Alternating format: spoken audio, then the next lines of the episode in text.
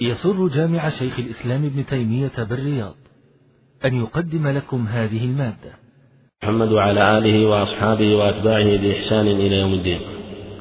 قال الإمام حافظ أبو محمد بن جارود رحمه الله تعالى حدثنا محمد بن يحيى هذا هو الذهلي حدثنا أبو نعيم والفضل بن دكين. حدثنا عبد الله بن عبد الرحمن.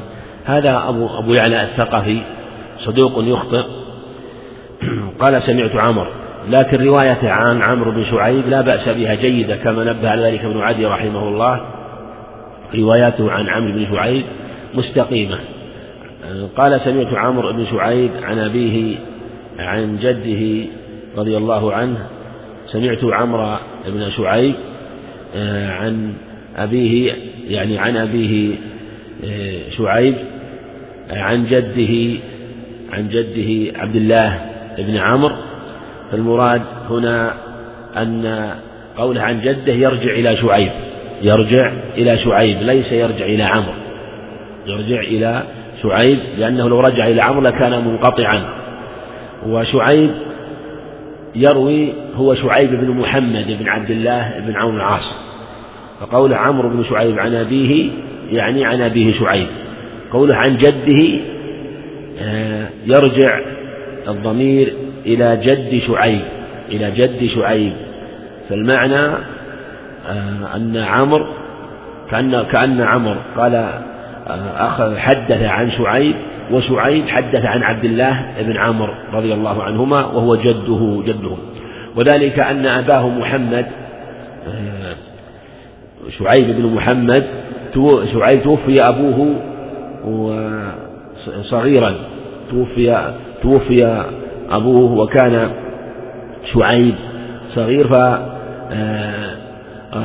آه، به جده عبد الله بن عمرو فكان يروي عن جده عبد الله بن عمرو وقد ثبت وصح سماعه من جده كما رواه البيهقي وغيره فبهذا كان السند متصل ورواية عبد بن شعيب كما لا يخفى نسخة مشهورة ونسخة جيدة وطريق الرواية بها كثير ومختلف.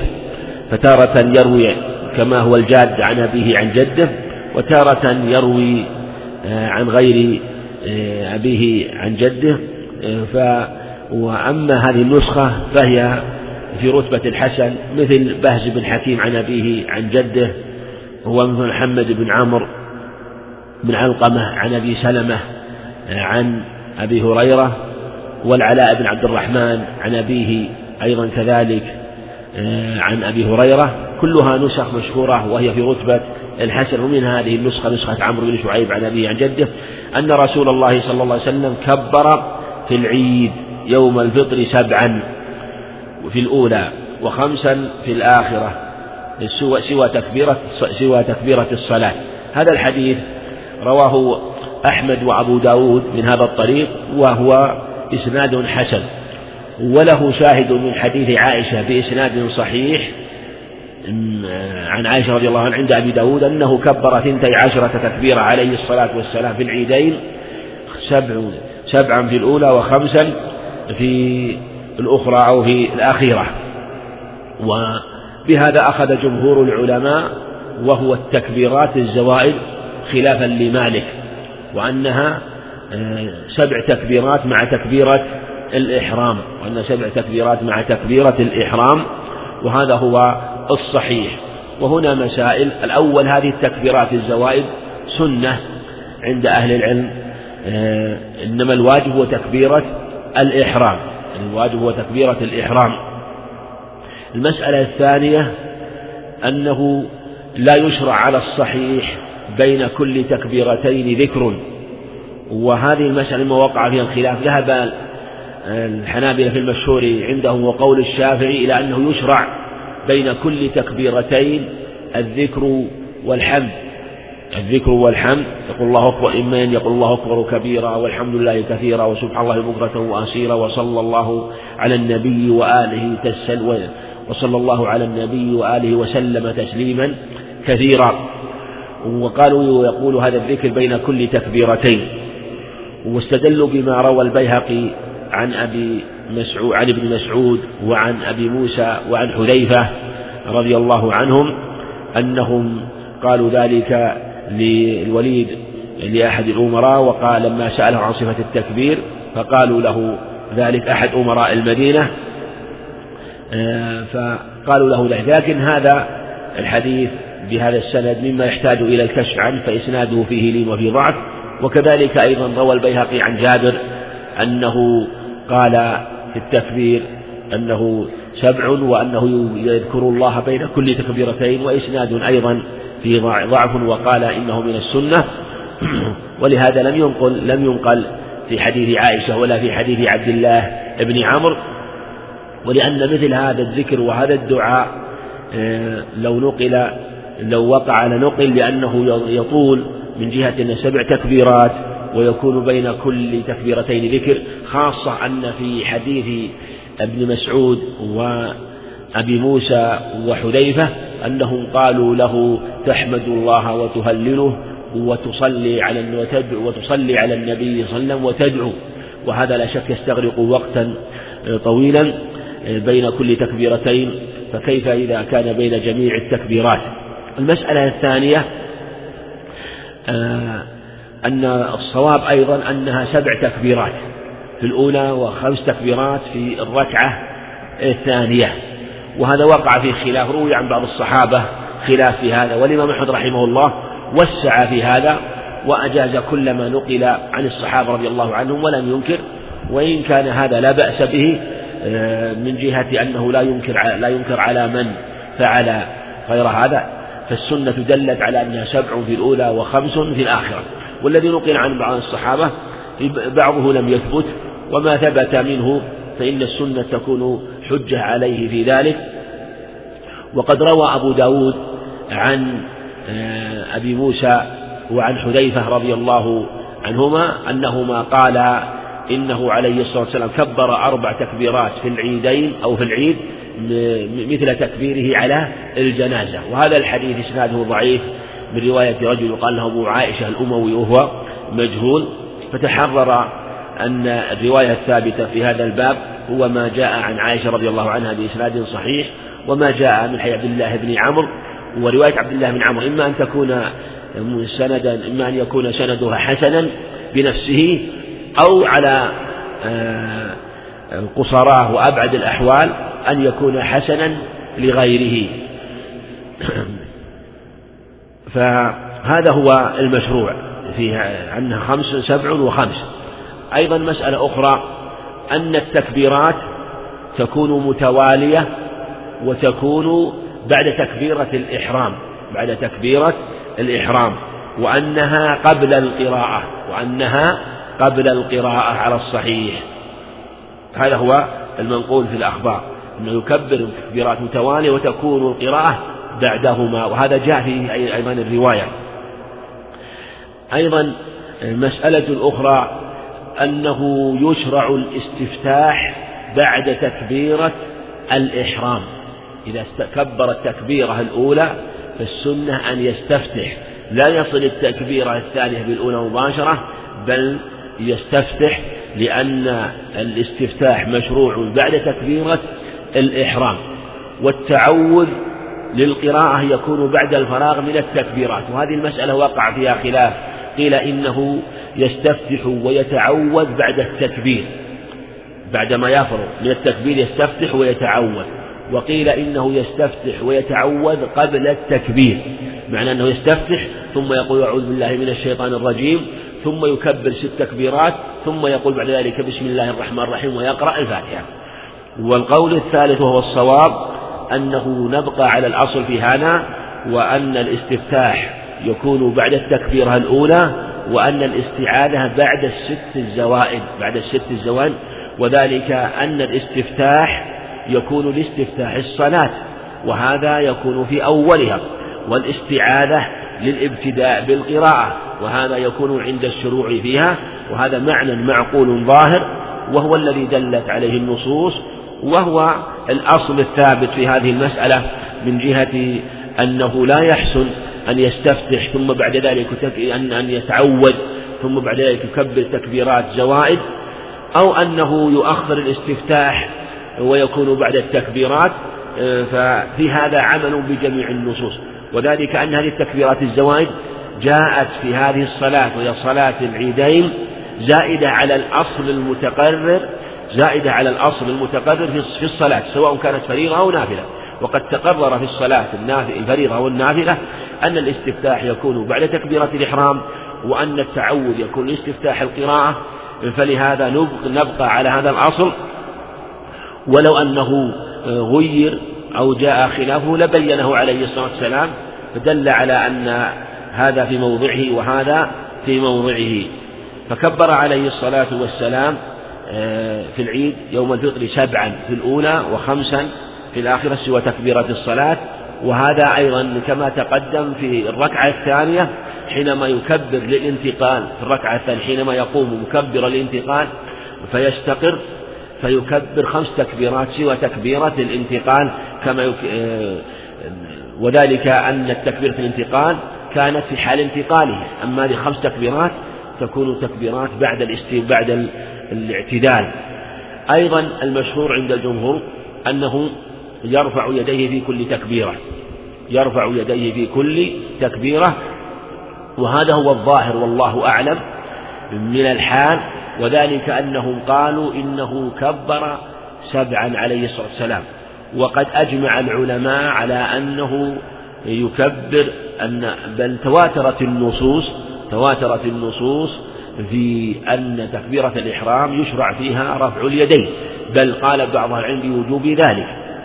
ولما ذكروا ست تكبيرات زواج ولم يستثنوا هذه التكبيرات دل على أنها تابعة للتكبيرة الأولى وأنه ترفع فيها اليدان لأنه تكبير عن قيام مثل تكبيرة الإحرام فأخذ حكمه. ولو كان رفع اليدين خاصا بالأولى لكان هذا مما ينبه عليه. أيضا ثبت عن ابن عمر وابن عباس صح عنهما أنهما كانا يرفعان أيديهما في تكبير الجنائز. وقد رواه الدرقطني مرفوعا آه، في الأفراد عن ابن عمر رفعه عمر بن شبه أن رفعه إلى النبي عليه الصلاة والسلام أنه كان يرفع يديه في تكبير الجنائز وهذا إن لم يثبت مرفوعا فإنه ثبت موقوفا ومثل هذا لا يكون إلا كالمرفوع. من جهة ما علم أن مثل هذا الذي ينقله ابن عمر وابن عباس ولا يخالفه في أحد فإنه يدل على أنه آه، مما اشتهر وانتشر وهذا حجة عند جماهير علماء الأصول وخاصة ما علم ابن عمر من شدة تمسكه بهديه عليه الصلاة والسلام ولولا أنه علم ذلك عن النبي عليه الصلاة والسلام لم يفعله أو أنه بين أن هذا من اجتهاده فلا يقتدى به فيه لأنه لا يدري لأنه ليس لأن الاجتهاد الإنسان ليس على ثقة ويقين من صواب نفسه فيه. فلهذا نقول إنه يرفع يديه بهذا التكبير كما هو قول جماهير العلماء خلافا لمالك رحمه الله في هذا. نعم. حدثنا محمد بن يحيى قال حدثنا عبد الرزاق قال أخبرنا ابن جريج قال أخبرني حسن بن مسلم عن طاووس عن ابن عباس رضي الله عنهما قال شهدت صلاة الفطر مع رسول الله صلى الله عليه وسلم وأبي بكر وعمر وعثمان رضي الله عنهم فكلهم يصليها قبل الخطبة ثم يخطب بعد. قال فنزل نبي الله صلى الله عليه وسلم كأني أنظر إليه حين أجلس الرجال بيده ثم أقبل يشقهم حتى جاء النساء معه بلال فقال يا أيها النبي إذا جاءك المؤمنات يبايعنك على ألا يشركن بالله شيئا فتلا هذه الآية حتى فرغ منها ثم قال حين فرغ منها أنتن على ذلك. فقالت امرأة واحدة لم يجب غيرها منهن. نعم يا نبي الله لا يدري حسن من هي. قال فتصدقن. قال فبسط بلال ثوبه. ثم قال هلم لكن فداكن أبي وأمي. فجعلن, فجعلن يلقين الفتح والخواتيم في, في ثوب بلال. نعم. حدثنا محمد بن يحيى حدثنا عبد الرزاق أخبرنا جريج. ابن جريج وعبد الملك بن عبد العزيز بن جريج قال أخبرني ابن جريج يدلس وتدريسه يعني عند بعض أهل العلم تدريس قليل وخفيف وهنا صرح قال أخبرني حسن بن مسلم هذا ابن يناق المكي ثقة روى له مسلم وأهل السنن عن طاووس بن كيسان هو طاووس بن كيسان اليماني يعني ابن عباس وعبد الله بن عباس رضي الله عنهما قال شهدت صلاة الفطر مع رسول الله صلى الله عليه وسلم. فيه أن صلاة الفطر يشرع أن يخرج إليها الصغار والكبار وقد كان ابن عباس في ذلك الوقت لم يبلغ الحلم كما ثبت ذلك عنه في الصحيح وأنه ناهز الحلم عند وفاة النبي عليه الصلاة والسلام وأبي بكر وعمر وعثمان رضي الله عنهم. فيه أيضا الأخذ بهدي الصحابة رضي الله عنهم وكان كثير من أهل العلم كأبي داود والإمام أحمد رحمه وقبله الإمام أحمد رحمه الله يرون أن ما يقع فيه خلاف بين أهل العلم فينقل عن بعض الصحابة شيء منه فإنه يؤخذ به أو يدعى فيه النسخ فينقل عن الصحابة فعله بعد النبي عليه الصلاة والسلام في عهد أبي بكر وعمر وعثمان مما يدل على ثبوته وعدم نسخه فكله يصليها قبل الخطبة كما تقدم في الأخبار الصحيحة آه، عنه عليه الصلاة والسلام أنه كان يصليها قبل الخطبة وأن هذا يعني محل اتفاق من أهل العلم إلا ما وقع من خلاف من مروان رحمه الله وعفى الله عنه وأنكر عليه الصحابة في زمانه وبينوا أنه عليه الصلاة والسلام كان يصلي قبل ذلك. هذا في خطبة آه، العيدين في صلاة العيدين. ثم يخطب بعد. والأخبار والأحاديث كلها نقلت الخطبة ولم تذكر أكثر من ذلك وتقدم آه، شيء من هذا وخلاف أهل العلم فيها والجمهور على أن أنهما خطبتان وذهب بعض إلى أنها خطبة واحدة. قال فنزل نبي الله صلى الله عليه وسلم. هذا يدل على أنه إما أنه على منبر أو أنه على مكان مرتفع لكن جاء ما يدل على أنه لم يكن آه، يخطب على المنبر بل كان كما ثبت في صحيح البخاري يخطب مقابل الناس يقوم مقابل الناس ويخطب عليه الصلاة والسلام. وثبت في صحيح البخاري حديث سعيد الخدري أنه لما أن آه، مروان لما بنى له كثير من الصلت منبر آه، فأنكر أبو سعيد ذلك وقال أنه لم يكن يخرج منبر فبين له ذلك. وعلى هذا على على وجاء في حديث ابن عباس وجاء في حديث جاء في حديث عائشة ذكر المنبر ذكر والذي يظهر أن الذي أنكره أبو سعيد إخراج المنبر منبر المسجد من المسجد إخراج المنبر من المسجد. لا أصل الارتفاع. إخراج المنبر من المسجد لا أصل الارتفاع. وإلا فإذا احتاج إلى أن يرتفع على شيء فلا بأس. وفي هذه الرواية فنزل فظاهره أنه عليه الصلاة والسلام آه، على شيئا وارتفع عليه حتى يشرف على الناس وحتى آه، يسمعوا كلامه. وحديث عائشة الذي في ذكر المنبر قال بعض العلماء قال ابن القيم رحمه الله في في النفس من ذكره شيء في النفس من ذكره شيء لأنه لم ينقل في الأخبار الصحيحة ذلك. لكن ليس معنى ذلك أنه لا يشرع الخطبة على المنبر لا. لا بأس بذلك سواء يعني وضع صنع المنبر أو خطب على مكان مرتفع. فنزل نبي الله صلى الله عليه وسلم كأني أنظر إليه حين أجلس الرجال بيده.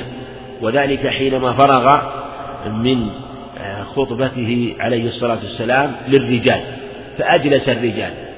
والمعنى أنه أمرهم أن يبقوا في أماكنهم في دلالة على أنه يشرع للرجال أن يبقوا في أماكنهم إذا انصرف الإمام من مكانه ولأجل أن يخطب آه، عند النساء. يعني ولهذا آه، أجلسهم. هذا كله ثبت في البخاري أيضا. ثم أقبل يشقهم في أنه لا بأس من شق الصفوف وقد اختلف العلماء في شق الصفوف من أهل من فرق بين ما إذا كان آه، قبل الصلاة وبعد الصلاة فجوزه بعد الصلاة ولم يجوزه قبل الصلاة. وثبت في صحيح البخاري حين عقب الحارث أنه عليه الصلاة والسلام لما فرغ من الصلاة إحدى الصلاتين ثم صلاة الظهر والعصر شق الصفوف مسرعا عليه الصلاة والسلام فاستنكر الناس سرعته فلما رجع قال تذكرت شيئا من تبر عندنا فأمرت فكرهت أن يحبسني فأمرت بقسمته فأمرت بقسمته. وبالجملة شق الصفوف لا بأس به للمصلحة للحاجة مثل الإمام الذي يأتي ولا يجد طريق إلا بأن يشق الصف لا بأس أن يشق الصف لأنه لا بد أن يتقدم فالمشروع أن يفسح له حتى يتقدم. فإن احتاج إلى شق الصفوف شقها وقد ثبت ذلك عنه عليه الصلاة والسلام في قصص من ذلك حينما جاء وقد تقدم بكر وصلى بالناس حينما ذهب ليصلح بين بني عمرو بن عوف فتقدم وشق الصفوف حتى كان في الصف الأول الحديث بطوله. وكذلك أيضا يجوز على الصحيح شق الصفوف قبل الصلاة إذا كان فيه تفريط من المصلين لأنه أحيانا في بعض المساجد ربما يتفرق المصلون في المسجد فيجلس هذا هنا وهذا هنا فلا يتقدمون مثلا إلى الصف الأول فيكون فيه مجالس تتسع لغيرهم فمن أراد أن يتقدم إليها لا بأس أن يتقدم إليها لكن المنهي عنه هو أن يأتي لأجل أن يفرق يشق فيفرق بين اثنين هذا هو المنهي عنه آه، ووقع الخلاف أيضا في ما إذا كان في يوم الجمعة والإمام يخطب. قال ثم أقبل يشقهم حتى جاء النساء معه بلال.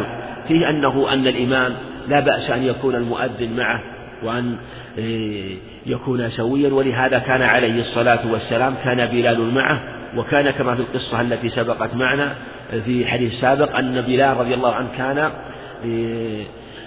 قد فتح ثوبه وكن يلقين فيه الفتح والخواتم والحلق من الذهب في ثوب بلال رضي الله عنه.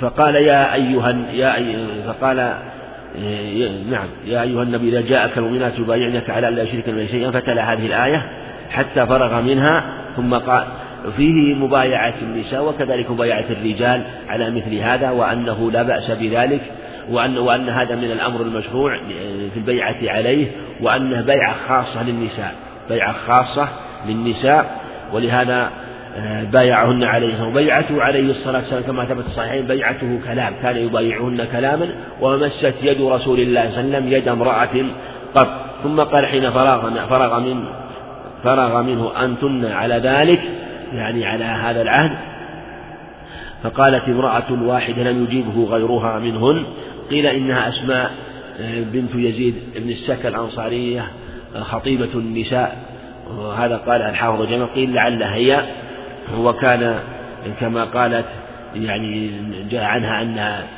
قد تجترئ على رسول الله عليه الصلاة والسلام لعلمه بحرصها على الخير والعلم وما في جرأتها في العلم وعدم الحياة فيه. رحم الله كما قال عائشة يرحم الله نساء الأنصار لم يمنعهن الحياء أن يتفقهن في الدين. وهذه من الجرأة المطلوبة وخاصة من المرأة في التفقه في الدين. فقال نعم. فقالت امرأة واحدة لم يجبه غيرها منهن. نعم يا نبي الله. لا يدري حسن من هي حسن هو حسن مسلم حسن مسلم في السند بن يناق قال فتصدق. فيه من الفوائد أنه إذا سأل شخص جماعة عن أمر من الأمور ثم أجاب واحد وسكت الباقون أن سكوتهم إقرار وأنهم موافقون على مثل هذا. ولهذا قال عليه الصلاة والسلام خاطبهن بذلك فأجابت هي أجابت هي وقالت نعم يا نبي الله وأقرها عليه السلام. ولم يسأل بقية النساء عن قولها وذلك إلا عند الشك. حينما يحصل الشك فيه لا بد من السؤال. ولهذا لما قال ذو اليدين بلى قد نسيت قال عليه الصلاة والسلام أصدق ذو اليدين. أصدق ذو اليدين مع أن الصحابة سكتوا رضي الله عنهم لأنهم ما يدرون ما الحال والأمر فسألهم لأنه كان عليه الصلاة والسلام في, في أصل الأمر قد وقع في نفسه تمام الصلاة فأراد أن يستفسر ويستوضح الأمر منهم رضي الله عنه. قال فتصدقنا. قال فبسط بلال ثوبه. ثم قال هلم لكن لكنا فداكن أبي وأمي فجعلنا يلقين الفتح والفتح والخواتيم في ثوب بلال. هذا حديث متفق عليه وفيه مشروعية الصدقة. وعموما في كل زمان وخصوص هذا اليوم وخصوص هذا اليوم وفيه أنه لا بأس أن يطلب الإنسان الكبير.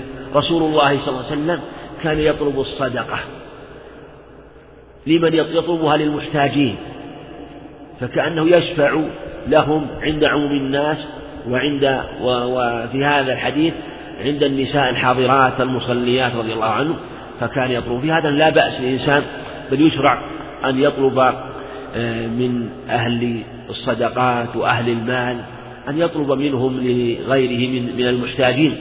وبعض الناس ربما يجبن ويقول أبذل ماء وجهي. نقول لا هذا من أمر المشروع المطلوب. رسول الله صلى الله عليه وسلم طلب الصدقة لعموم المسلمين. فهو من الأمر المشروع أن يطلب الإنسان الصدقة لإخوانه آه، وخاصة من يكون له وجاهة عند من يطلب منه فيثق به ويقدره فيكون طلبه له مكان. وإذا طلبك أخوك منك الوجاهة عند رجل من الناس لك أو عند جماعة من الناس لك وجاهة عندهم فيشرع أن تبادر. ولا تقول أنا لا أبذل ماء وجهي لا لأن هذا في نفع ومصلحة عامة. ومن تطلب منه يدرك ذلك ويعرف ذلك وأنت على خير. ولا تقول أخشى ألا يستجاب طلبي. أنت لا تطلب لنفسك ولا ترجو ما عنده ترجو ما عند الله عز وجل. كما أنك تشفع لغيرك من الناس ولا تقول أخشى ألا تقبل شفاعتي. لا تشفع. اشفعوا فلتؤجروا. النبي عليه الصلاة والسلام شفع إلى أمة وهو رسول الله صلى الله عليه وسلم. شفع إلى ولم تقبل شفاعته عليه الصلاة والسلام. ولم يغضب عليه الصلاة والسلام. قالت أتأمرني قال بل أشفع قالت لا حاجة لي فيه في مغيث فشفع إليها عليه الصلاة طلب منها ذلك وتوسط بينه وبين مغيث ومع ذلك لم تجب شفاعته عليه الصلاة والسلام. وهو رسول الله عليه الصلاة ويقول اشفعوا فلتؤجروا وليقضي الله على لسان نبيه ما شاء. يعني معنى أنه أنه يأتيني طالب الحاجة ويعرف أنه محتاج عليه الصلاة وهذا أمر عظيم يعني بمعنى أنه قد لو علمت أن فلان لو ذهب إلى فلان سوف يعطيه. تعلم ذلك. لكن نقول الأولى أن تشفع وإن كنت تعلم أنه سوف يعطيه. لأن هذا فيه مصالح. أولا أنك تحصل على الأجر العظيم. اشفعوا فلتؤجروا. الأمر الثاني أن المشفوع إليه يزداد قوة حينما تشفع إليه. وأيضا يكون فيه تذكير له. حينما تشفع وتذكر حاجة فلان. وإن كان سوف يعطيه لكن شفاعتك يكون لها أثر في دفعه وأيضا حثه على الصدقة وتنبيهه على ذلك. وفيها منافع عظيمة وهذا أيضا كان يفعله معاوية رضي الله عنه ويروي هذا الحديث. والحديث كما تقدم متفق عليه. نعم. وإسناده هنا صحيح. نعم. حدثنا محمود بن آدم قال حدثنا الفضل يعني بن موسى قال أنبأنا ابن جريج عن عطاء عن عبد الله بن السائب رضي الله عنه قال حضرت النبي صلى الله عليه وسلم في يوم عيد فقال قد قضيتم الصلاة فمن شاء منكم فليجلس للخطبة ومن شاء أن يذهب فليذهب. حدثنا محمود بن آدم وهو المروزي حدثنا الفضل يعني هذا قال يعني موسى وهو السناني وهو ثقة. وقد وصل هذا الحديث وقد تكلم ابن معين رحمه الله وقال إنه أخطأ وهذا فيه نظر. هو ثقة من رجال الشيخين ورفع الحديث والعبرة بمن وصل ما دام أنه ثقة. ولا نحكم بخطأ إلا بدليل بين. وهذا هو المختار عند جماهير العلماء أو أو القول المختار في هذه المسألة عند الفقهاء الفقهاء والأصوليين أن العبرة لمن وصل وفقهاء المحدثين أيضا أن العبرة لمن وصل ولمن رفع. قال ابن جريج هو عبد الملك عبد عن عطاء عبد بن جريج عن عطاء في حكم المتصل وهو وإن لم يصرح عن عطاء فهو سماع. رواية عن عن عطاء في حكم السماع عن عطاء بن أبي رباح وإن لم يصرح. وعن غيره ينبغي أن يتوقف حتى يصرح.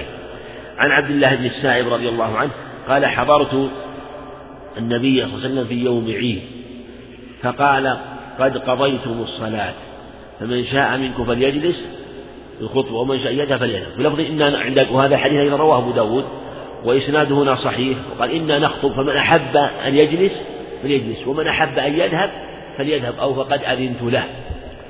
فقد قد قضيتم الصلاة فمن شاء منكم فليجلس. وهذا في خطبة العيد. وفي دلالة على أن حضور الخطبة ليس بواجب لكنه سنة ومن حضرها فعليه أن يستمع لكن هل يلزمه الإنصات والسماع؟ أو لو انشغل عنها فلا بأس الأظهر والله أعلم أنه إن حضر فإن عليه أن يتأدب بأدبها ويستمع ولا ينشغل وإن كان يريد وإن كان يريد أن يتحدث فهذا يختلف. إن كان يشغل غيره فهذا لا يجوز. وإن كان لا يشغل غيره فالأظهر أيضا أنه عليه أن يستمع فلا ينبغي له أن يتحدث مع غيره أو ينشغل بشيء والإمام يخطب. لأن هذا يدعو غيره إلى أن ينصرف عن الإمام أو عن الخطيب أثناء خطبته. فهذا هو الأقرب والله أعلم. إنما الإذن في ذلك لمن أراد أن ينصرف.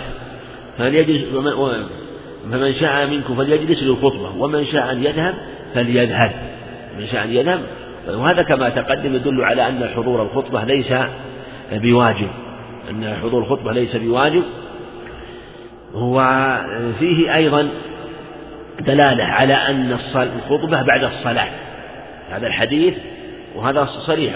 لكن رواية أبي داود إن نخطب. من أحب أن يجلس فليجلس. يعني هذه الرواية الصريحة قد قضيتم الصلاة هذه صريحة نص. وفي دلالة على أن الصلاة قبل الخطبة كما هي الأخبار الصحيحة المتقدمة في الصحيحين. وكذلك رواية أبي داود إنا نخطب. من أحب يجلس فليجلس. لأن الإذن يكون لمن صلى. وبعد ذلك يخطب. فيه أيضا شاهد لقول من قال إنها خطبة واحدة. يعني قال فمن حب يجلس في الخطبة فليجلس. فلم يذكر فيه خطبتين من قوله وكذلك من فعله عليه الصلاة والسلام فيما تقدم. لكن الجمهور على أنهما خطبتان والإنسان حينما يخطب عليه يراعي أحوال الناس ومراعاة أحوال الناس من الأمور المتقررة في الشريعة. يعني ليس معنى ذلك أنه حينما يعلم أن هذا القول قول مختار أن يأتي ويفعل عند عموم الناس فعلا هم قد تقرر عندهم غيره لأنه لا يلزمهم بأمر الأمر فيه فيه سعة واجتهاد. فمن خطب خطبتين لا ينكر عليه ومن خطب خطبة واحدة ينكر عليه. لكن حينما يكون في في البلد الذي جرى الأمر فيه أنه يخطب خطبتين فالذي يظهر والله أعلم أنه ينبغي إقرار الناس على ما هم عليه لأنه ما دام أنه ليس فيه مخالفة صريحة والخطبة في الأصل سنة ليس بواجب حضورها فما دامت أنها في أصلها ليست واجبة فالأمر فيه سعة.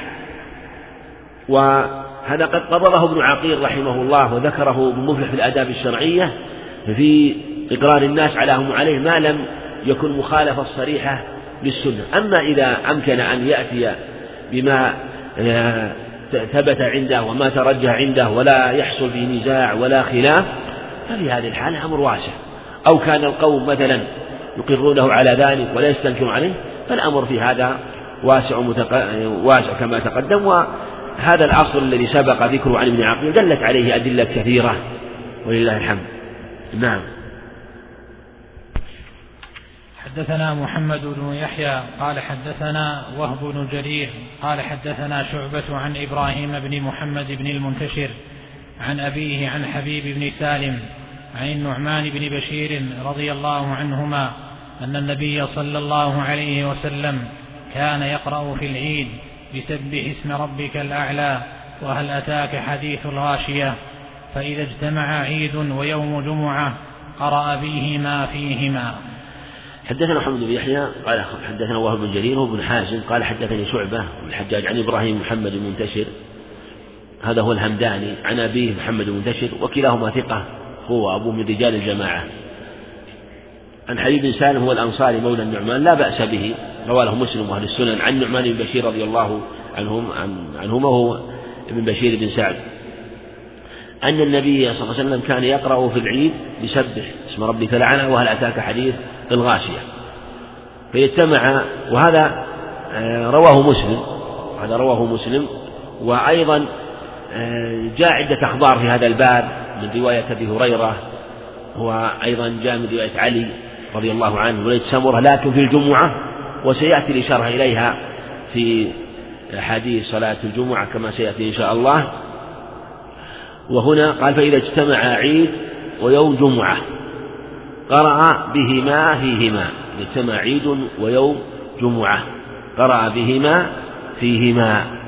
وروى أيضا مسلم رحمه الله وأهل السنن من حديث عمر رضي الله عنه سأل أبا واقد بما كان يقرأ عليه الصلاة والسلام في يوم العيد.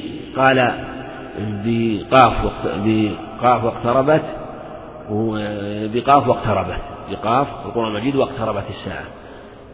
وهذا آه، مما آه، هي اختلاف تنوع في صفة ما يقرأ في هذا مثل اختلاف التنوع في بعض ما يقرأ بعض ما جاء في بعض الصفات الأخرى. وعلى هذا لا يفضل هذا على هذا ولا هذا على هذا. بأيهما فعل فلا بأس بذلك وهذا على سبيل الأفضل والأكمل ولو قرأ بأي شيء فلا بأس بذلك. نعم. وهذا الحديث كما تقدم رواه مسلم وإسناده هنا إسناد صحيح. نعم. حدثنا زياد بن أيوب قال حدثنا هشيم قال أنبأنا أبو بشر عن أبي عمير بن أنس أخبرني عمومة لي من الأنصار من أصحاب رسول الله صلى الله عليه وسلم. قالوا غم علينا هلال شوال فأصبحنا صياما فجاء ركب من آخر النهار فشهدوا عند رسول الله صلى الله عليه وسلم أنهم رأوا الهلال بالأمس فأمر رسول الله صلى الله عليه وسلم أن يفطروا من يومهم وأن يخرجوا لعيدهم من الغد. حدثنا زياد أيوب الطوسي وتقدم حدثنا شيخ بشير الواسطي إيه، ثقة رحمه الله وهو مدلس هنا قال أنبأنا أبو بشر جعفر بن أبي وحشية ثقة رحمه الله جاء الشيخين وغيرهما عن أبي عمير بن أنس وثقة رواه أبو داود والنسائي أخبرني عمومة لي من الأنصار هذا هو الصحيح في هذه الرواية قال أخبرني عمومة لي من الأنصار. وجاء في رواية عند أحمد من رواية سعيد بن عامر عن شعبة عن قتادة عن أنس أن عمومة له. جاء زيادة أنس بن مالك. يعني هنا عن أبي عمير بن أنس. أبو عمير هذا بن أنس بن مالك. المشهور بكنيته. وقيل إن اسمه عبد الله. وقيل إنه أكبر أولاد أنس رضي الله عنه. وعلى كل حال هو ثقة رحمه الله. وروى هنا عن عمومة له من الأنصار من أصحاب رسول الله صلى الله عليه وسلم مجموعة يعني ناس من أعمامه من أصحاب النبي عليه السلام من الأنصار. وهذا هو الصحيح في هذه الرواية هو المعروف عن شعبة رضي الله عنه ورحمه وجاء في رواية سعيد بن عامر الضبعي عن شعبة عن قتادة عن أنس عن عمومة الله أنه من رواية أنس عن عمومة الله لكن هذا كما نص عليه الجمع من الحفاظ أنه وهم من سعيد بن عامر الضبعي وهو إن كان ثقة رحمه الله من رجال الجماعة فله بعض الخطأ كما نبه على ذلك أبو حاتم الرازي رحمه الله فالمحفوظ عن شعبة ذلك. وقد يجوز الخاطئ أن يقال أنه آه، يكون آه، أنه من الطريقين ثابت لكن هذا يحتاج إلى شيء من التحليل يحتاج إلى شيء من التحليل ونزيد من العناية فلا يلزم إلا بعد العناية والتتبع والنظر في الطرق من في الرواية عن شعبة.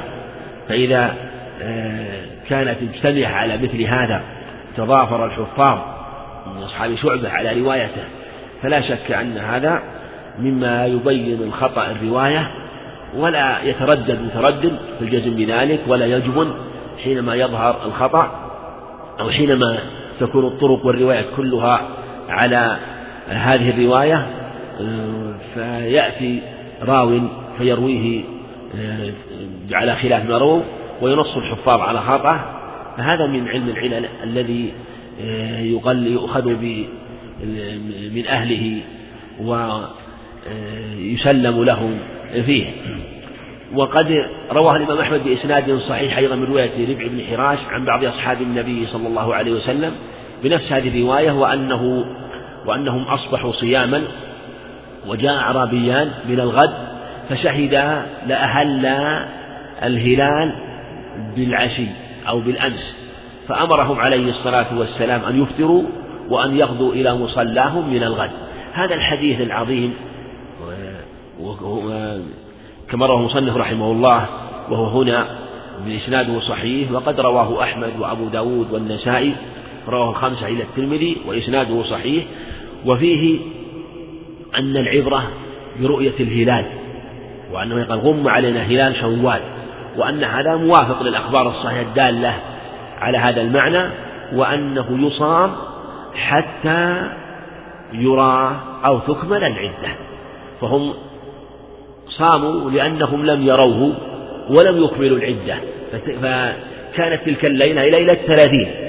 ليلة الثلاثين وفي المدينة غم عليهم وكان قد رؤي آه، قريبا منها وأخبر عليه الصلاة والسلام بذلك فأخبر عليهم فأمرهم أن يفطروا أمرهم أن يفطروا يعني في هذا اليوم.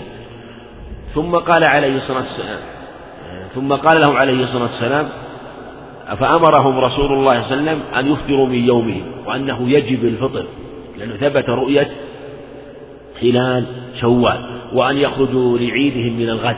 وذلك أنهم لما قدموا في هذا اليوم وضاق الوقت عن إقامة صلاة العيد فشرع تأخير فشرع أن تصلى في اليوم الثاني. لكن هل صلاتها في اليوم الثاني غد أداء أم قضاء؟ الذي يظهر والله أعلم أنه أداء لأن هذه القاعدة في من ترك الصلاة ولم يفرط في تركها. بنسيان أو نوم فإنه من نام عن صلاة ونسيها فليصليها. إذا ذكرها لا كفارة لها إلا ذلك فذلك وقتها. فإذا كان هذا في الصلاة الخاصة للشخص الذي ينام عنها فما يكون لعموم الناس ومما لا طريق لهم إلى العلم به وهم باقون على أصل الصوم. لأن هذا أبلغ في الحقيقة لأن النائم والناسي قد ينسب إلى شيء من التفريط وإن كان ليس ملوما ولا مذنبا.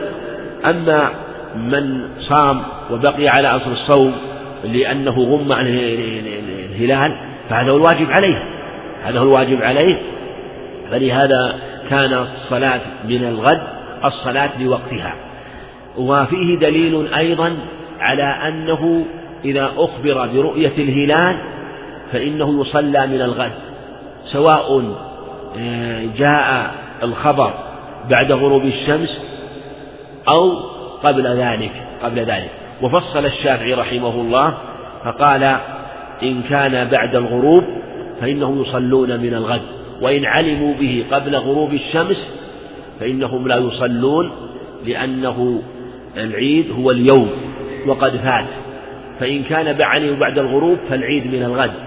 وهذا التفصيل فيه نظر إذ لم يدل هذا الخبر عليه وترك آه، التفصيل في مثل هذا يعني والشافعي رحمه عنده قاعدة ترك الاستفصال في مقال إحنا ينزل من جهة العموم في المقال والنبي لم يفصل ولم يقل هذا بل أمرهم عليه الصلاة والسلام بذلك وأن يخرجوا. بل هو ظاهر الخبر. يعني يعني لا نقول إجمال في الحقيقة بل نقول هو ظاهر الخبر. لا نقول خبر مجمل ولا. بل هو ظاهر الخبر. وفيه دلالة على أن الصلاة حين تصلى كما تقدم أداء أنها أداء وهذا حينما يكون الترك للصلاة لعموم الناس بخلاف ما إذا كان الترك لها للواحد والإثنين فإنه لا يؤخرها من الغد بل يصليها في وقتها يصليها في وقتها. أما إذا كان الترك لعموم الناس مع أئمتهم ولم يبلغهم الخبر فإنهم يؤخرونها إلى الغد إلا إذا جاء الخبر في وقت يمكن أن يصلوا على اطمئنان قبل زوال الشمس ولا مشقة عليه في ذلك وأمكن أن يخرجوا إليها فإنهم يصلون وإلا يؤخر الغد. أما من فاتته صلاة العيد وقد أقيمت صلاة العيد وصلاها الناس وفاتته صلاة العيد فإنه يصليها ولو بعد الظهر. ولو بعد الظهر. فلا يقول مثلا فات وقتها. أو أنه مثلا ضاق الوقت قبل الزوال وحضرت صلاة الظهر. فيصليها بعد الظهر ويصليها أيضا ولو في وقت النهي لأنها من ذوات الأسباب. وهذا مبني على قضاء صلاة العيد. وهل تقضى أم لا تقضى؟ جمهور العلماء على أنها تقضى. وذهب حنيفة وجماعة واختيار تقي الدين إلى أن صلاة العيد لا تقضى وذلك أنها صلاة جماعة فألحقوها شبهوها بالجمعة فلا تقضى. مع أن الجمعة مختلفة عنها مع أن الجمعة من فاتته فإنه ينتقل إلى صلاة الظهر. أما صلاة العيد فلو قيل لا لا تقضى فإن معنى ذلك أنه لا يشرع أن يصلي آه، صلاة في ذلك اليوم. وتقييد له أصل في هذا بمعنى أنها صلاة ومشعر عام واجتماع فلا يشرع قضاؤها والجمهور على قضائها. وهذا هو الأظهر والأقرب وهو الذي ثبت عن جمع من الصحابة منهم أنس بن مالك رضي الله عنه فقد روى البخاري عنه معلقا مجزوما ووصله ابن أبي شيبة بإسناد صحيح أنه رضي الله عنه كان يصليها هو وأهله هو يصليها وأهله. مع أنها مع أهله ليست صلاة جماعة ولا صلاة فدل على أنه يصليها الجماعة ولو كانوا يسيرين ولو كانوا قليلين وكذلك إذا فاتته الصلاة فإنه يصلي. لكن اختلفوا كيف يقضيها. هل يقضيها على صفتها أو يقضيها قضاء آه، كما تقضى يصليها كما يصلى النافلة بلا تكبيرات وبلا جهر؟ الأظهر والله أعلم أنه يقضيها على صفتها بتكبيرات الزوائد وبالجهر بها لعموم الأدلة من نام عن صلاة ويسير فصليها إذا ذكرها ولما جاء عن أنس ولما صح عن ابن مسعود أيضا في قضاء صلاة العيد. ومن أهل العلم من قال إنه يقضيها أربع ركعات وهذا هو المشهور في مذهب أحمد وهو قول مالك وهو قول مالك والشافعي في أنها تصلى أنها تقضى. لكن اختلفوا في قضائها. فلما أنهم قالوا بقضائها وأنها تقضى واختلفوا في صفة القضاء دل على مشروع دل على أن الأصل المتقرر عندهم أنها تقضى. فإذا كانت تقضى فنبقى على آه، الأصل وأن القضاء يحكي الأداء. أن القضاء يحكي الأداء وأنه يصليها كما يصلي صلاة العيد. لعموم الأدلة فيما في قضاء آه، الصلاة. فلا نغيرها عن صفتها. وكذلك على الصحيح أيضا لا بأس أن يقضيها في المصلى. لكن لو جاء مثلا جماعة إلى المصلى والإمام يخطب هل يصلون صلاة العيد؟ أم يجلسون ويستمعون الخطبة؟ أم إذا كانوا في المسجد يصل يصلون تحية المسجد يصلون تحية المسجد ويجلسون حتى إذا فرغوا إذا فرغ الناس قاموا وصلوا صلاة العيد. هذا مما وقع فيه خلاف أيضا في ونقول إن أمكن أن يصلوا تحية المسجد ويسمعوا الخطبة هذا هو الأولى هذا هو الأولى والأكمل معنى أنهم وإذا فاتتهم صلاة العيد فيجلسون ويستمعون الخطبة يستمعون الخطبة فإن كانوا في المسجد لا بأس أن يصلي ركعتين تحية المسجد وإذا كانت تصلى تحية المسجد في يوم الجمعة ففي خطبة العيد من باب أولى لأن سماعها ليس بواجب فهي أولى بأن تصلى. ثم والذي يظهر والله أعلم يعني وقد يقال أن يفصل وهذا الأقرب. إن كان الذين يريدون الصلاة جماعة إن كان الذين يريدون الصلاة جماعة فالأقرب أنهم ينتظرون حتى يفرغ الخطيب من الخطبة فيصلون حتى لا يحصل التشويش على من يحضر. وإن كان الذي جاء واحد فالأقرب والله أعلم أنه يصلي آه، صلاة العيد فتقوم مقام تحية المسجد ويكبر سبع تكبيرات في الأولى وخمس تكبيرات في الثانية ويصلي وتكون تقوم مقام تحية المسجد. هذا إذا كانت الصلاة في المسجد. أما إذا كانت في المصلى فالأمر في هذا واسع آه، كما تقدم. وعلى هذا نقول إن حكمها حكم صلاة العيد في الجهر بها. فإن كانوا جماعة آه، فالأولى لهم الانتظار إلا إذا كانوا بمكان منعزل عن المسجد وعن الجماعة بمكان منعزل آه، فلا بأس أن يصلوا صلاة العيد. وإن كان الأقرب فيما يظهر والله أعلم أنهم يتقدمون ويسمعون الخطبة ثم بعد ذلك يصلون. هذا إذا كانوا جماعة إذا كانوا جماعة. قال فأصبحنا صياما فجاء هنا كأنه عندك أصبحنا صياما عندك ما عندك؟ فجاء ركب. نعم فجاء ركب. ساق بعض النسخ فجاء. فجاء ركب من آخر النهار فشهدوا عند رسول أنهم رأوا الهلال بالأمس وهذا مثل ما تقدم أنه أنه يجب الفطر في مثل هذه أنه يجب الفطر وأن يخرجوا لعيدهم من الغد. وقوله لعيدهم من الغد هذا دليل دليل لقول من قال إنه يوم عيد وأنه ليس قضاء لأن سماه عيد أنه سماه عيد وليس قضاء. والبخاري رحمه الله أيضا حينما ذكر هذه المسألة أشار إلى ترجيح هذا القول أرجع إلى ترجيح هذا القول وهو قضاء صلاة العيد وأنها تقضى. واستدل بقول أنس رضي الله عنه وأشار إلى أن المرأة تصلي أن الذي في بيته يصلي المرأة تصلي في بيتها والمعذور أيضا كذلك يصلي في بيته يصلي في بيته من مريض ونحوه. فلا بأس. وذكر قول النبي عليه الصلاة والسلام هذا إنها أيام عيد وها أو هذا عيدنا أهل الإسلام. هي أيام عيد وهذا عيدنا أهل الإسلام. ذكره معلقا وهذا جاء في حديث عقبة بن عامر رضي الله عنه. أيام عيد. وهذا جاء في أيام التشريق. وقالوا إن فقه ترجمة البخاري فقه ترجمة البخاري أنه عليه الصلاة والسلام سمى أيام التشريق أيام عيد أيام عيد. فدل على أن أيام العيد تقضى فيها الصلاة تقضى فيها الصلاة آه، بمعنى أنه لو فاتته آه، في اليوم الأول فإنه يقضيها بعد ذلك إذا نسيها أو غفل عنها وكما تقدم مع الأدلة الأخرى. في هذا الباب. نعم. باب الوتر. حدثنا ابن المقرئ ومحمود بن آدم قال حدثنا سفيان عن الزهري عن سالم عن أبيه رضي الله عنه أن النبي صلى الله عليه وسلم قال صلاة الليل مثنى مثنى فإذا خشيت الصبح فأوتر بركعة زاد محمود توتر لك ما مضى. نعم. باب الوتر. الوتر بكسر الواو هو الفرد والواحد. والمراد هنا صلاة الوتر. والوتر بفتحها هو الثأر. حدثنا ابن المقري هو محمد عبد الله بن يزيد تقدم مرارا ومحمود بن آدم هو المروزي قال حدثنا سفيان عن الزهري. سفيان عن الزهري من سفيان هذا عن الزهري؟ ابن عيينة سفيان عن الزهري وابن عيينة.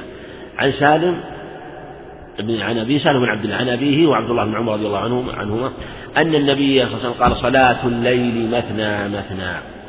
صلاة الليل مثنى. جاءت الرواية الأخرى عند أهل عند النسائي وغيره رواية علي بن عبد الله البارقي صلاة الليل والنهار. اللي يأتي إشارة إليها إن شاء الله. صلاة الليل مثنى هذه قوله مثنى مثنى أي تسلم من كل ركعتين كما جاء في آه، قول ابن عمر. تسلم من كل ركعتين. مثنى مثنى. وهذا الخبر أخذ به الإمام أحمد وجماعة أن صلاة الليل مثنى مثنى يسلم من كل ركعة. وقال أنه يجب أن يسلم من كل ركعتين. معنى أنه لا يصلي أربعا ولا ست لا يسرد أربع ولا يسرد ست ولا يسرد ثمان ولا يسرد عشر. هذا هو المشهور. المشهور هنا قول آخر أنه لا بأس أن يسرد الأربع أو ست أو ثمان أو عشر. بل في المذهب رواية نص عليه أحمد أنه لا بأس أن يسرد إحدى عشرة. إحدى عشرة كمان يسردها ويسلم بتشهد واحد. هذه الرواية مثنى مثنى يسلم من كل ركعتين على قول جمهور العلماء وهو الصحيح يعني أن صلاة الليل الأفضل والأحسن مثنى مثنى. وذلك أن التسليم من كل ركعتين هو الأيسر هو الأسهل للمصلي. ليس معنى أنه يجب أن يسلم من كل ركعتين وهذه هي الطريقة التي تقتضيها الأخبار الصحيحة عن النبي عليه الصلاة والسلام. هم قالوا المراد بهذا إذا لم يصل الوتر بما قبله بالشفع قبله لأن الصلاة إذا وصلت مع الوتر فما قبل الوتر ما قبل الوتر إما أن يكون شفعا لها وإما أن يكون وتر فإذا جعل الصلاة وترا وصلها سرد خمسا سرد سبعا سرد تسعا سرد إحدى عشرة على الرواية الأخرى وإن كان ما نقل من فعله عليه الصلاة والسلام فقالوا إن هذا وصف هذه صفة أخرى صفة أخرى. والجمهور قالوا إن هذه الروايات تدل على أنه لا بأس بأن يصلي آه، مثنى مثنى لأن هذا نقل في الصحيحين عن ابن عمر وفي الصحيحين من حديث ابن عباس أنه يسلم من كل ركعتين. وفي صحيح مسلم زيد بن خالد أنه يسلم من كل ركعتين وفي صحيح مسلم حديث عائشة أنه صلى إحدى عشر ما زاد على إحدى عشر ركعة وفي الصحيحين عند مسلم يسلم من كل ركعتين. هذه أخبار كل كثيرة جاءت أنه يسلم من كل ركعتين عليه الصلاة والسلام. فقالوا إنها نقلت التسليم من كل ركعتين من فعله ومن قوله. وجاء أنه عليه الصلاة والسلام سرد الصلاة. فصلى خمسا سردا سرد يعني صلى خمسا في الصحيحين ظاهره أنه سردها وجاء عند أبي داود بإسناد صحيح لم يسلم إلا في آخرها. وجاء أنه صلى ثمانيا تسعا عليه الصلاة والسلام سردها وجلس بعد الثامنة ولم يسلم ثم قام وصلى التاسعة ثم سلم بعد التاسعة ثبت في صحيح مسلم. وجاء في صحيح مسلم أنه سرد سبعا بسلام واحد. وجاء عند أبي داود بإسناد صحيح أنه جلس بعد السادسة ولم يسلم ثم سلم في السابعة.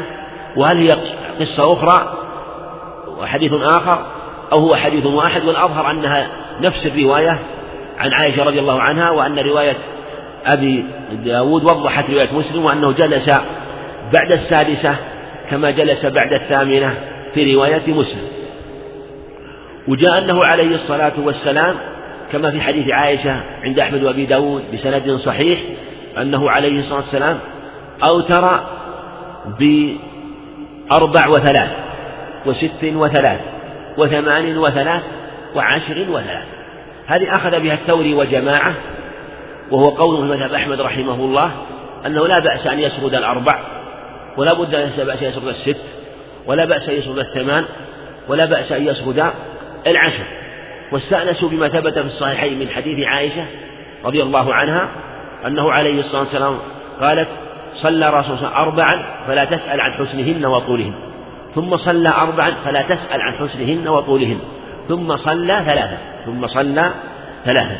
جاء في الرواية الأخرى الصحيحة أنه سردها عليه الصلاة ولم يسلم إلا في آخرها. من حديث أم سلمة وجاء من حديث عائشة أيضا في الثلاث في الثلاث. أما الأربع في الأولى والربع الثانية فلم يأتي شيء من هذا وظاهره أنها سردها وهم حملوه على أنه سلم منها عليه الصلاة والسلام. لكن جاء رواية عند أبي داود بسند صحيح أنه سرد ثمانيا جميعا وسلم في آخرها. هذا يشهد رواية عائشة ظاهر رواية عائشة في الصحيحين في سرد الأربع. إذا كان سرد الثمان فسرده للأربع من باب أولى. سرد الثمان فعن هذا يتقرر أن صلاة الليل فيها سعة أن صلاة الليل فيها سعة ولا ينبغي التشديد في هذا ولا ينبغي المبالغة في الإنكار في أمر دلت السنة على السعة فيه. ولهذا ابن رجب رحمه الله لفقهه رحمه الله لما ساق هذه الأقوال وذكر خلاف السلف لم ذكر الخلاف وذكر كلام كريم السلف كالثوري رحمه الله وجماعة ممن جوزوا هذا وهو قول الشافعي وجوزوا كل ما نقل عن النبي عليه الصلاة والسلام وأن صلاة الليل في التراويح وغيرها الأصل فيها التوسعة للمصلين سواء كانوا جماعة أو فرادا وأن أي فعل يكون معينا لهم على الصلاة وتحصيل السنة والقيام بها وأدائها هو المشروع. ولهذا تنوعت الأخبار عنه عليه الصلاة والسلام بل تواترت وتكاثرت كثيرا في صفة صلاته عليه الصلاة والسلام. وجاء عن الصحابة في هذا آه، أيضا ما يبين هذا الأمر ما يبين هذا الأمر وجاء عنهم أيضا آه، اختلاف في هذا آه، بينهم فدل على السعة في مثل هذا وأنه لا بأس أن يصلي على هذه الصفة أو على هذه الصفة وإن كان الأولى أن يسلم من كل ركعتين لأنه هو الأيسر والأسهل. و في في قوله مثنى مثنى مثنى مثنى. قال فإذا خشيت الصبح فأوتر بركعة.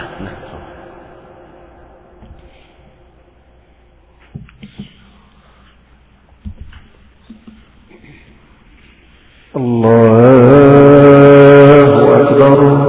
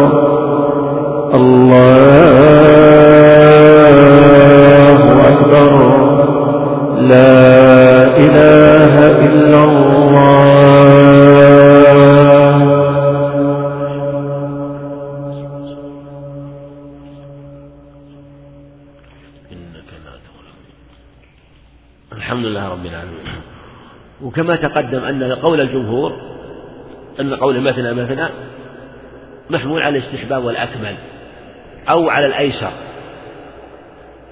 ثم لا نقول أيضا ثم هنا أيضا لا نقول إن صلاة عليه الصلاة والسلام سبع وسردها وتسع وسردها وخمس وسردها وجاءت أيضا صفات أخرى كما تقدم. لا نقول إنه محمول على بيان الجواز. وأن مثنى مثنى هو الأكمل. لا لأن هذه القاعدة حينما يأتينا حديث يعني إذا سلم هذا الخبر اللي يدل على على الوجوب حينما يدل الحديث على ظاهر الوجوب ويأتينا خبر يدل على خلافه نقول نحمل هذا على الاستحباب وذا على الجواز حينما يأتينا خبر واحد مخالف له فنقول صرفه من الوجوب الاستحباب هذا هذه القاعدة تكون على هذه الصفة. أما إذا كان أما إذا كان هذا قد نقل عنه عليه الصلاة والسلام في عدة وقائع وفي أخبار عدة وأنه فعله كثيرا عليه الصلاة والسلام فعن هذا مرار ونقل عنه عليه الصلاة والسلام عن جمع من الصحابة فلم يفعله مرة ولا مرتين فإن هذا مما يدل على أنه قصد إلى فعله لا أنه فعله ليبين الجواز. بيان الجواز يكفي أن ينقل عنه وأن يفعله مرة فيعلم ذلك. أما حينما ينقل عن هذا ويتكرر في الأحاديث والأخبار ما يدل على أنه أمر مقصود وأن الأفضل والأكمل هو الأيسر. فإذا كان الأيسر للمصلي هو السرد سرد ولكن نقول إن أن هنالك الأخبار في في مثل سرد الركعات ما منها؟ ما هو صريح. ما هو صريح في سردها. سرد السبع سرد الثمان سرد الخمس هذا صريح. ومنها ما هو محتمل وهو الأربع. وكذلك آه، الأربع الثانية والخم وما جاء في هذا المعنى أيضا. فهذا محتمل كما تقدم. ولهذا منهم مفسرة لأنه فصل بسلام ومنهم من حمله على ظاهره واستأنسوا واستأنسوا بعض الروايات الأخرى التي تدل على هذا. وذكرت الرواية الأخرى التي جاءت عند أبي داود وأنها صريحة فيه وأنه لما ذكر, ذكر ثمان ركعات وأنه سلم في في الثامنة. الثامنة وأن أنه تارة آه، جلس ولم يسلم ثم قام وصلى التاسعة. وتارة سلم عليه الصلاة والسلام فدل على السعة في هذا. فإذا خشيت الصبح يعني طلوع الفجر فأوتر بركعة فأوتر بركعة. هذا فيه دلالة على أن الوتر إما أن يكون متصل الركعة إما أن تكون متصل ما قبلها أو منفصلة. فإن كانت متصلة فالصلاة كلها وتر. إن كانت الركعة متصلة الأخيرة بما قبلها فالصلاة كلها وتر. وإن كانت منفصلة فهل جميع الصلاة وتر؟ أو الوتر هو الركعة الأخيرة والتي قبلها صلاة ليل وقيام ليل فيه خلاف. والأظهر والله أعلم أن الوتر هو الركعة الأخيرة ولهذا قال توتر له ما قد صلى. فصل الوتر عما قبله. فدل على أنه إذا فصل فإن الوتر هو الركعة الفرد التي صلاها. والتي قبلها شفع لها. فإذا خشيت الصبح وفي دلالة على أن الوتر ينتهي بطلوع الصبح. وهذا واضح من هذه توتر له ما قد صلى. فإذا خشيت يعني أن يفجأك الصبح فبادر بصلاة ركعة قبل أن يفرحك الصبح قبل أن يطلع عليك الصبح. وفي الاحتياط صلاة الوتر.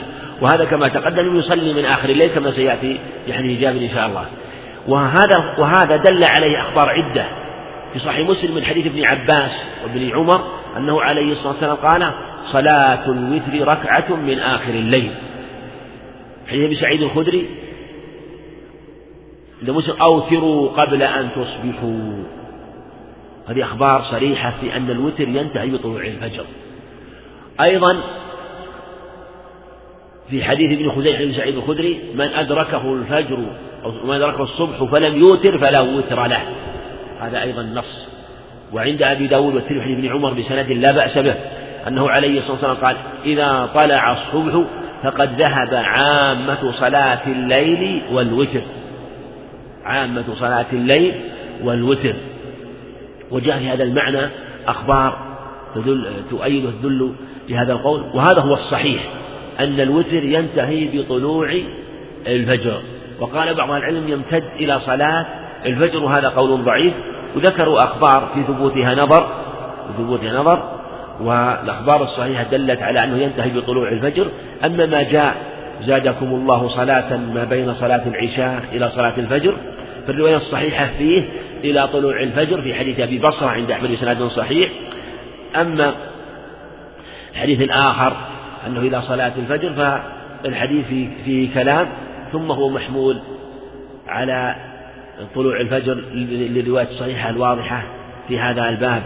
لكن نقول من كان يصلي كان يصلي ثم أدركه الفجر ولم يكن تأخيره عن تفريط معنى أنه ما معنى ليس نائم هو مستيقظ.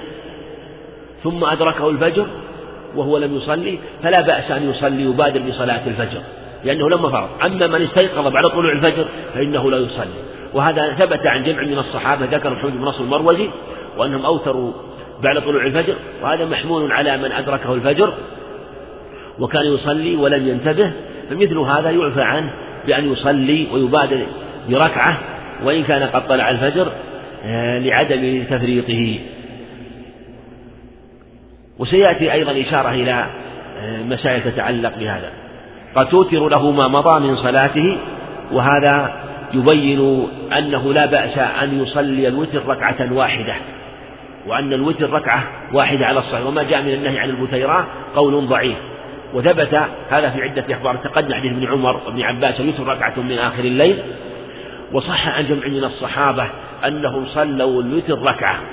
وعلى هذا لو أنه أراد أن يطيل الصلاة وهذا أيضا يشهد لما تقدم من السعة في صلاة الليل. فلو أن إنسان أراد أن يطيل الصلاة وله قوة على صلاة الليل فصلى الليل ركعة واحدة. هذا صح عن جمع من الصحابة.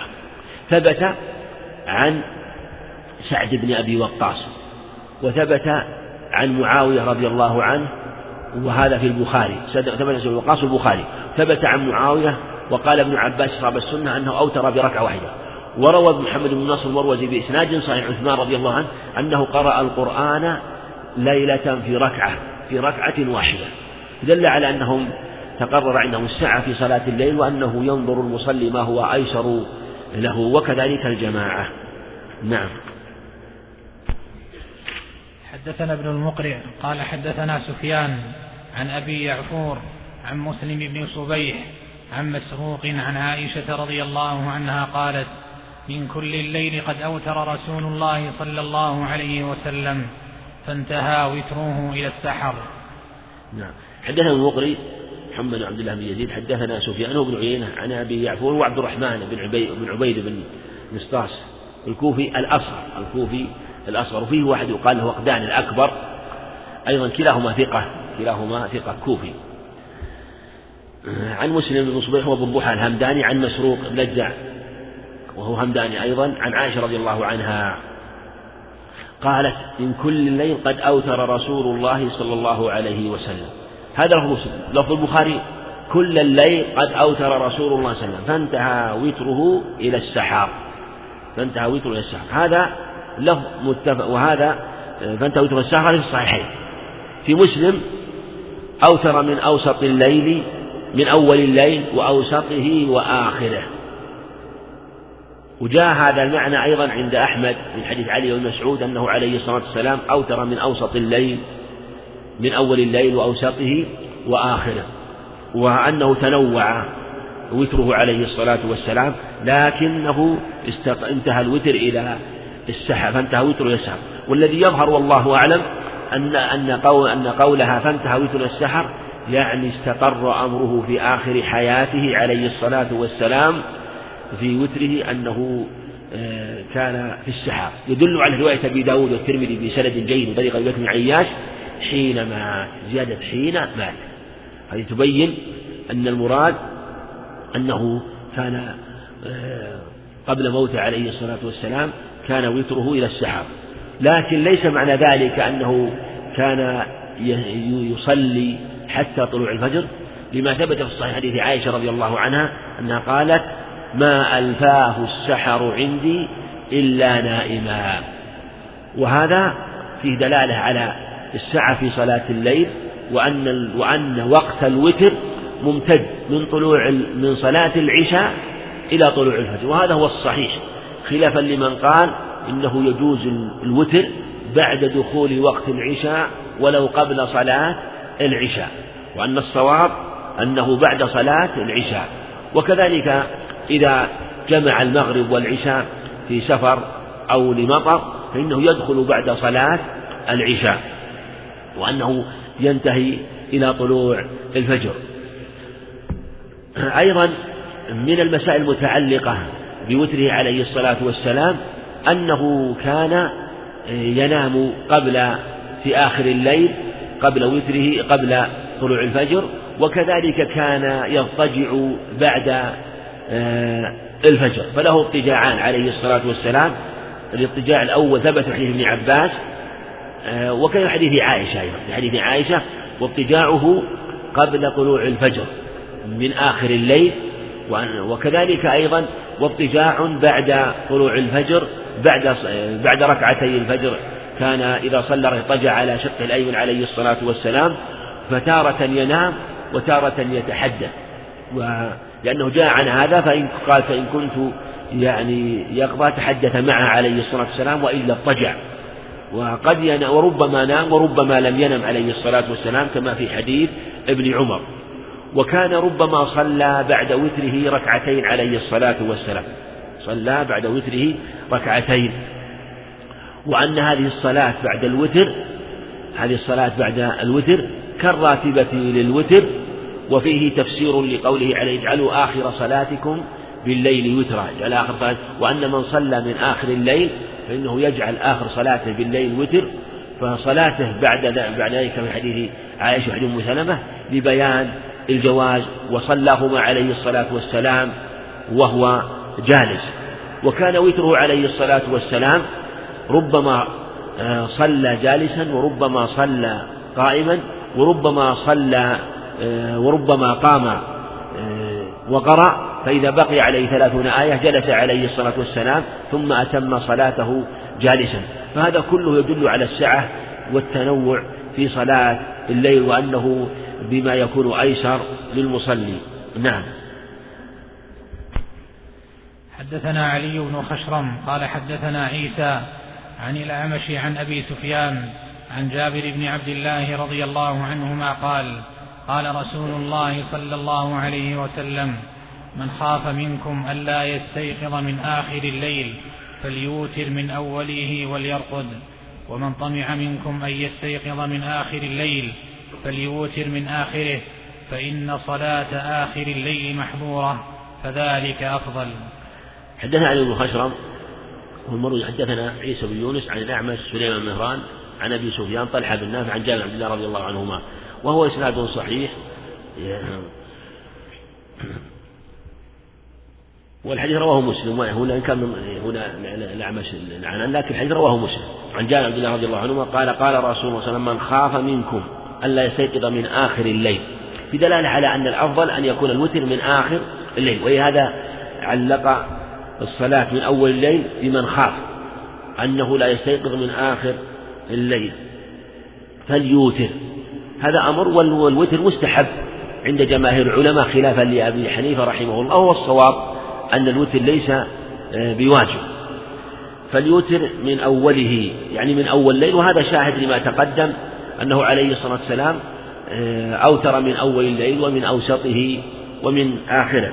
وليرقد يعني إذا أوتر من أول الليل دلالة على أنه لا يشرع إحياء الليل كاملا وأنه عليه ما أحيا ليلة ما صلى ليلة وأحياها كاملة عليه كما في صحيح مسلم. وإن كان جاء ورد في حديث آه، عند النسائي وإسناد الصحيح أنه ما يدل على أنه صلى ليلة كاملة لكن هذا في الشيء النادر لأمر عرض له عليه الصلاة والسلام.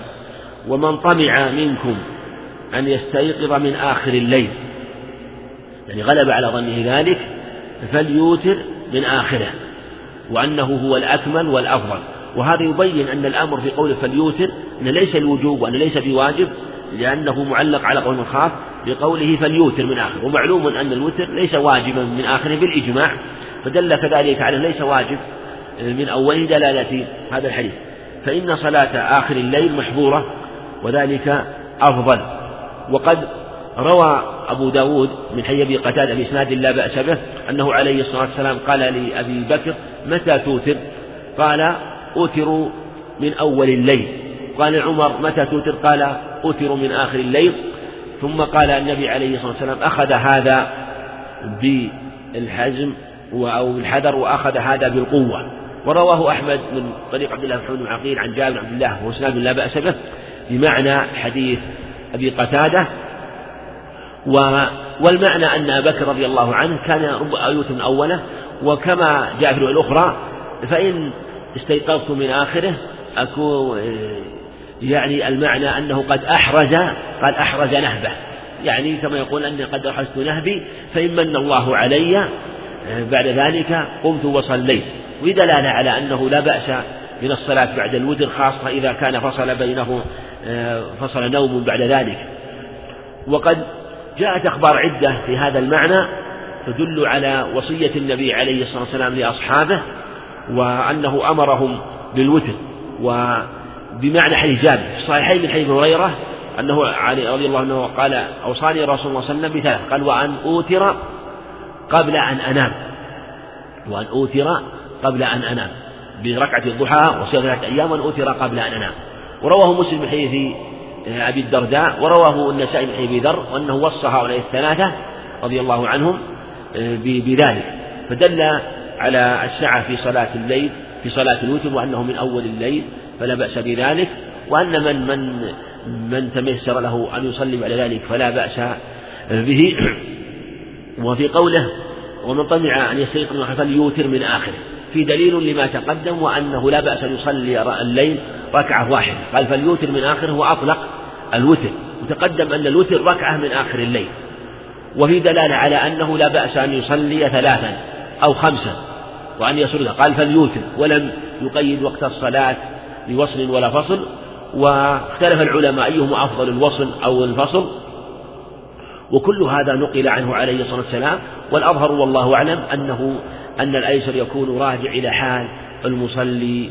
والله أعلم. وصلى الله وسلم وبارك على نبينا محمد.